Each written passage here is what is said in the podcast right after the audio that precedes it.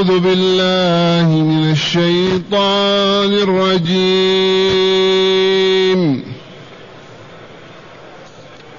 ومن دونهما جنتان. فبأي آلاء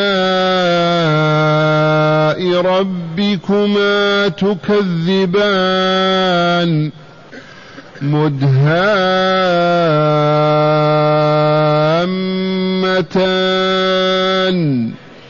فبأي آلاء ربكما تكذبان؟ فيهما عينان نضاختان. فبأي آلاء ربكما تكذبان؟ فيهما فاكهة ونخل ورمان. فبأي آلاء ربكما تكذبان؟ فيهن خيرات حسان. فبأي آلاء ربكما تكذبان؟ حور مقصورات في الخيام. فبأي آلاء ربكما تكذبان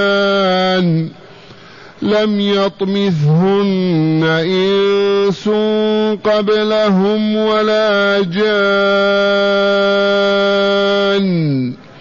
فبأي آلاء ربكما تكذبان؟ متكئين على رفرف خضر وعبقري حسان. فبأي آلاء ربكما تكذبان؟ تبارك اسم ربك ذي الجلال والإكرام. أحسنت. معاشر المستمعين والمستمعات من المؤمنين والمؤمنات. قول ربنا جل ذكره ومن دونهما جنتان. سبق في الآيات التي تدارسناها من هذه الصورة قول الله عز وجل ولمن خاف مقام ربه جنتان ولمن خاف مقام ربه فلم يكفر ولم يشرك فلم يفسق فلم يفسق ولم يفجر حتى توفاه الله ونفسه زكية طيبة طاهرة له جنتان. هذا وعد الله. ولمن خاف مقام ربه خاف أن يقف بين يديه ويسأله لما فجرت لما كفرت لما حاربت لما فعلت الباطل والسوء. فخاف فمن ثم لم يعص الله. لم يترك واجبا أوجبه الله ولم يفعل محرما حرمه الله حتى توفاه الله. هذا له جنتان. ووصف تعالى الجنتين بالصفات العظيمة. وقد تدارسناها والآن قال ومن دون تلك تلكتين كالجنتين جنتان أخريان. ومن دون تين كالجنتين جنتان أخريان. هنا أهل العلم اختلفوا. أي الجنتين أفضل؟ الأوليين أو الأخريين؟ الراجح أن الأوليين أكمل من الأخريين. لما؟ لأن الأوليين لأصحاب القنوت للقانتين لربهم للسابقين والأخريين لأصحاب اليمين. فآخر سورة الواقعة يقول تعالى وقوله الحق. ول والسابقون السابقون أولئك المقربون في جنات نعيم ثلة من الأولين وقليل من الآخرين. ثم قال وأصحاب اليمين ما أصحاب اليمين. والظاهر هو هذا أن الجنتين السابقتين لأهل التقوى لأهل اليقين لأهل المسابقة في الخيرات للذين ما عصوا ربهم.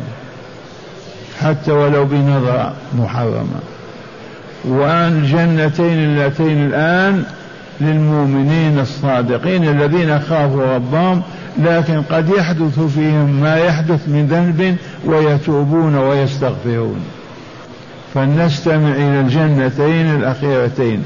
قال ومن دونهما جنتان فبأي آلاء ربكما لا بشيء من آلاء رب نكذب. هذه إنعاماته هذه إفضالاته هذا إحسانه بالأمس جنتان والآن جنتان. فلهذا فبأي آلاء ربكما تكذبان؟ قولوا لا بشيء من آلائك ربنا نكذب أبدا. ثم قال تعالى مدهامتان. المدهامة التي اخضرت أشجارها حتى كادت تسود اخضرت أشجارها حتى كادت تسود من شدة الخضرة. هذا هو المدهم. مدهامتان أي الجنتان أشجارهما مدهامتان فبأي آلاء ربكما تكذبان؟ لا بشيء من آلاء ربنا نكذب. هذه نعمه أعدها لأوليائه من صالح عباده. آمنا بها. ثم قال رب المشرقين.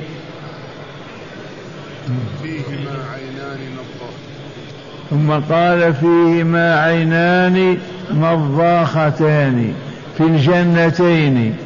عينان نضاختان فوارتان.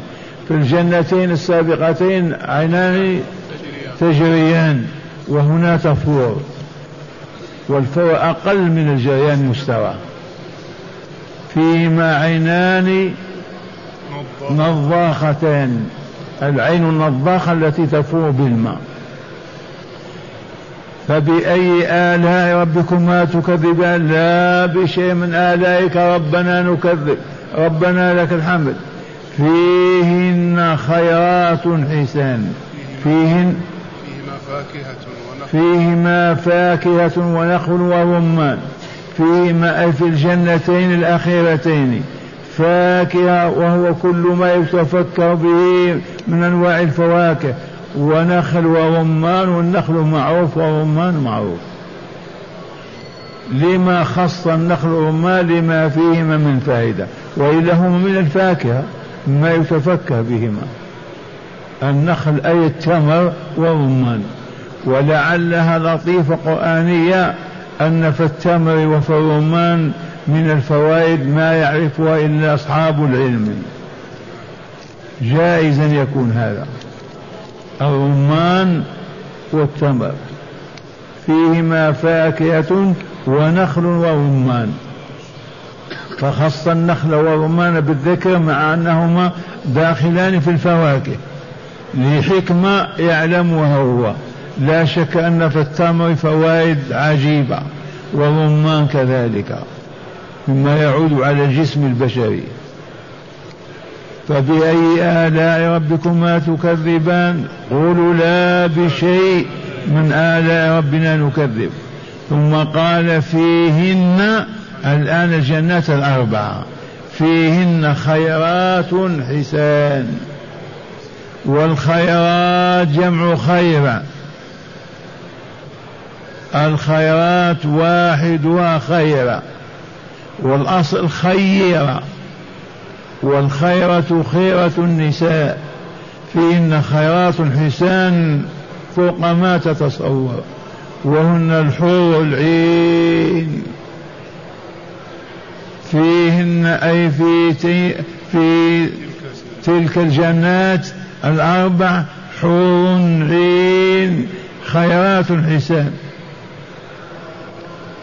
سواء من الحور العين أو من الآدميين الذين دخلوا الجنة وخلقهم الله على خلق عظيم. جميل.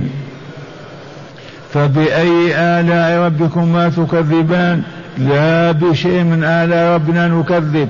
ثم قال في بيان الخيرات حور مقصورات في الخيام.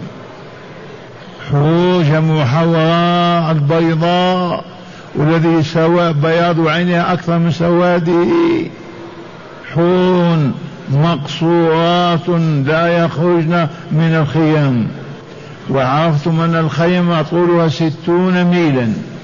وهذه خيام تابعة للقصور القصر إلى جنبه خيمة. وهؤلاء المؤمنات وهؤلاء الحور العين مقصورات في الخيام ما يخرجن أبدا. ما يحتاجن إلى الخروج لا لشيء.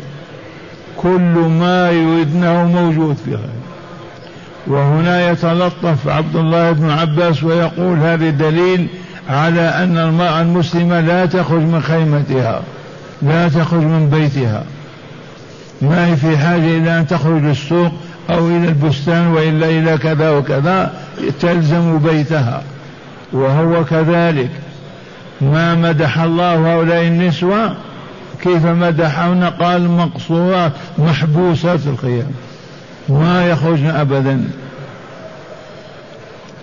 وعاش المؤمنون في الصدر الأول وإلى الآن يوجد مؤمنات والله ما يخرجن إلا من ضرورة. مقصورات في بيوتهن وخيامهن. هذا مدح للنساء وإلا مقصورات في الخيام. فبأي آلاء ربكما تكذبان؟ لا بشيء. من آلاء ربنا نكذب. ربنا لك الحمد. قال لم يطمثن إنس قبلهم ولا جان. لم يفتض بكارتهن. لم يجامعهن قبل أزواجهم في الجنة لا إنس ولا جان. والآية دليل على أن من الجن مؤمنون. ومؤمنات ويدخلون الجنة ويعيشون فيها. كالجن كالإنس. يبقى السؤال هل هؤلاء الحور العين المؤمنات في الدنيا؟ الجواب الصحيح. يوجد الحور العين الموجودات الآن. خلقهم الله كالملائكة في الجنة. والمؤمنات من الإنس والجن لما يخلقهم الله يبعثهم الله يبعثهم على أجمل ما يكون وأحسن ما يكون لعلى هيئتهم هذه. فيكون أيضا حورا مقصورات في القيامة حور مقصورة في الخيام فبأي آلاء ربكما تكذبان؟ لم يطمثن طمث يطمث إذا جامعه افتض بكارتها لم يطمثن إنس قبلهم ولا جان. ما تزوجها أحد لا من إنس ولا من جن.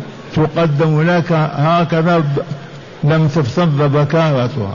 بكرا فبأي آلاء ربكما تكذبان؟ لا بشيء من آلاء ربنا نكذب. ربنا لك الحمد. ثم يقول تعالى متكئين على رفر خضر وعبقري حسان. فوش وسائد مخدات كلها من أنواع الحرير. متكئين على رفرف جمع رفرفة وسادة مرفرفة ما يصعب ولا صلبة ولا شديدة والعبقري أيضا في فراش زرابي. متكئين على رفرف خضر وعبقري حسان.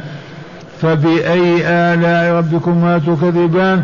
الجواب دائما لا بشيء من آلاء ربنا نكذب هذا النعيم من خلقه من أوجده من أعده من هيئه وليس الله. بأي آلاء ربنا نكذب ثم قال تعالى تبارك اسم ربك ذي الجلال والإكرام.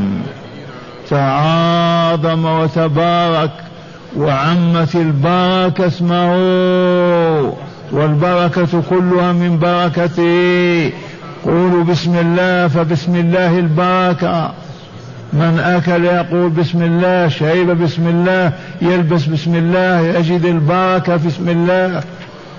تبارك اسم ربك ذي الجلال العظمة والقدرة والقوة والإكرام والإنعام على عباده. ختمت الصورة بهذه الآية الكريمة. تبارك اسم ربك. يا أيها السامع. يا رسولنا. يا ذا الجد ذي الجلال والإكرام. والآن مع هداية الآيات. ارفع صوتك بسم الله والحمد لله والصلاة والسلام على خير خلق الله سيدنا ونبينا محمد وعلى آله وصحبه. من هداية هذه الآيات أولا بيان أن نعيم الآخرة أعظم وأجل من نعم الدنيا.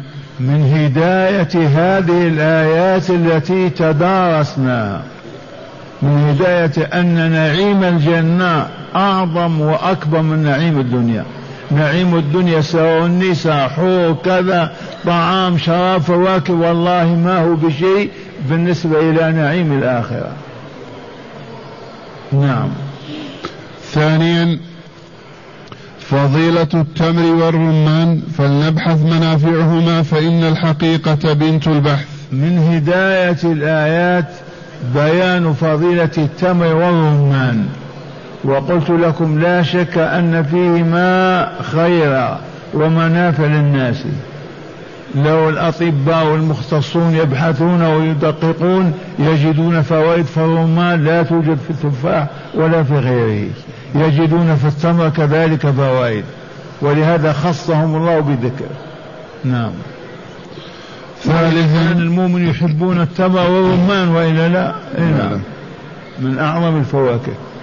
هاتي. ثالثا فضل المرأة المقصورة في بيتها وذم الولاجة الخراجة كما قال ابن عباس رضي الله عنهما. من هداية هذه الآيات بيان فضل المرأة المقصورة في بيتها التي لا تخرج أبدا من بيتها ولا تكون ولاجة ولا خراجة كما قال ابن عباس ملازمة لبيتها.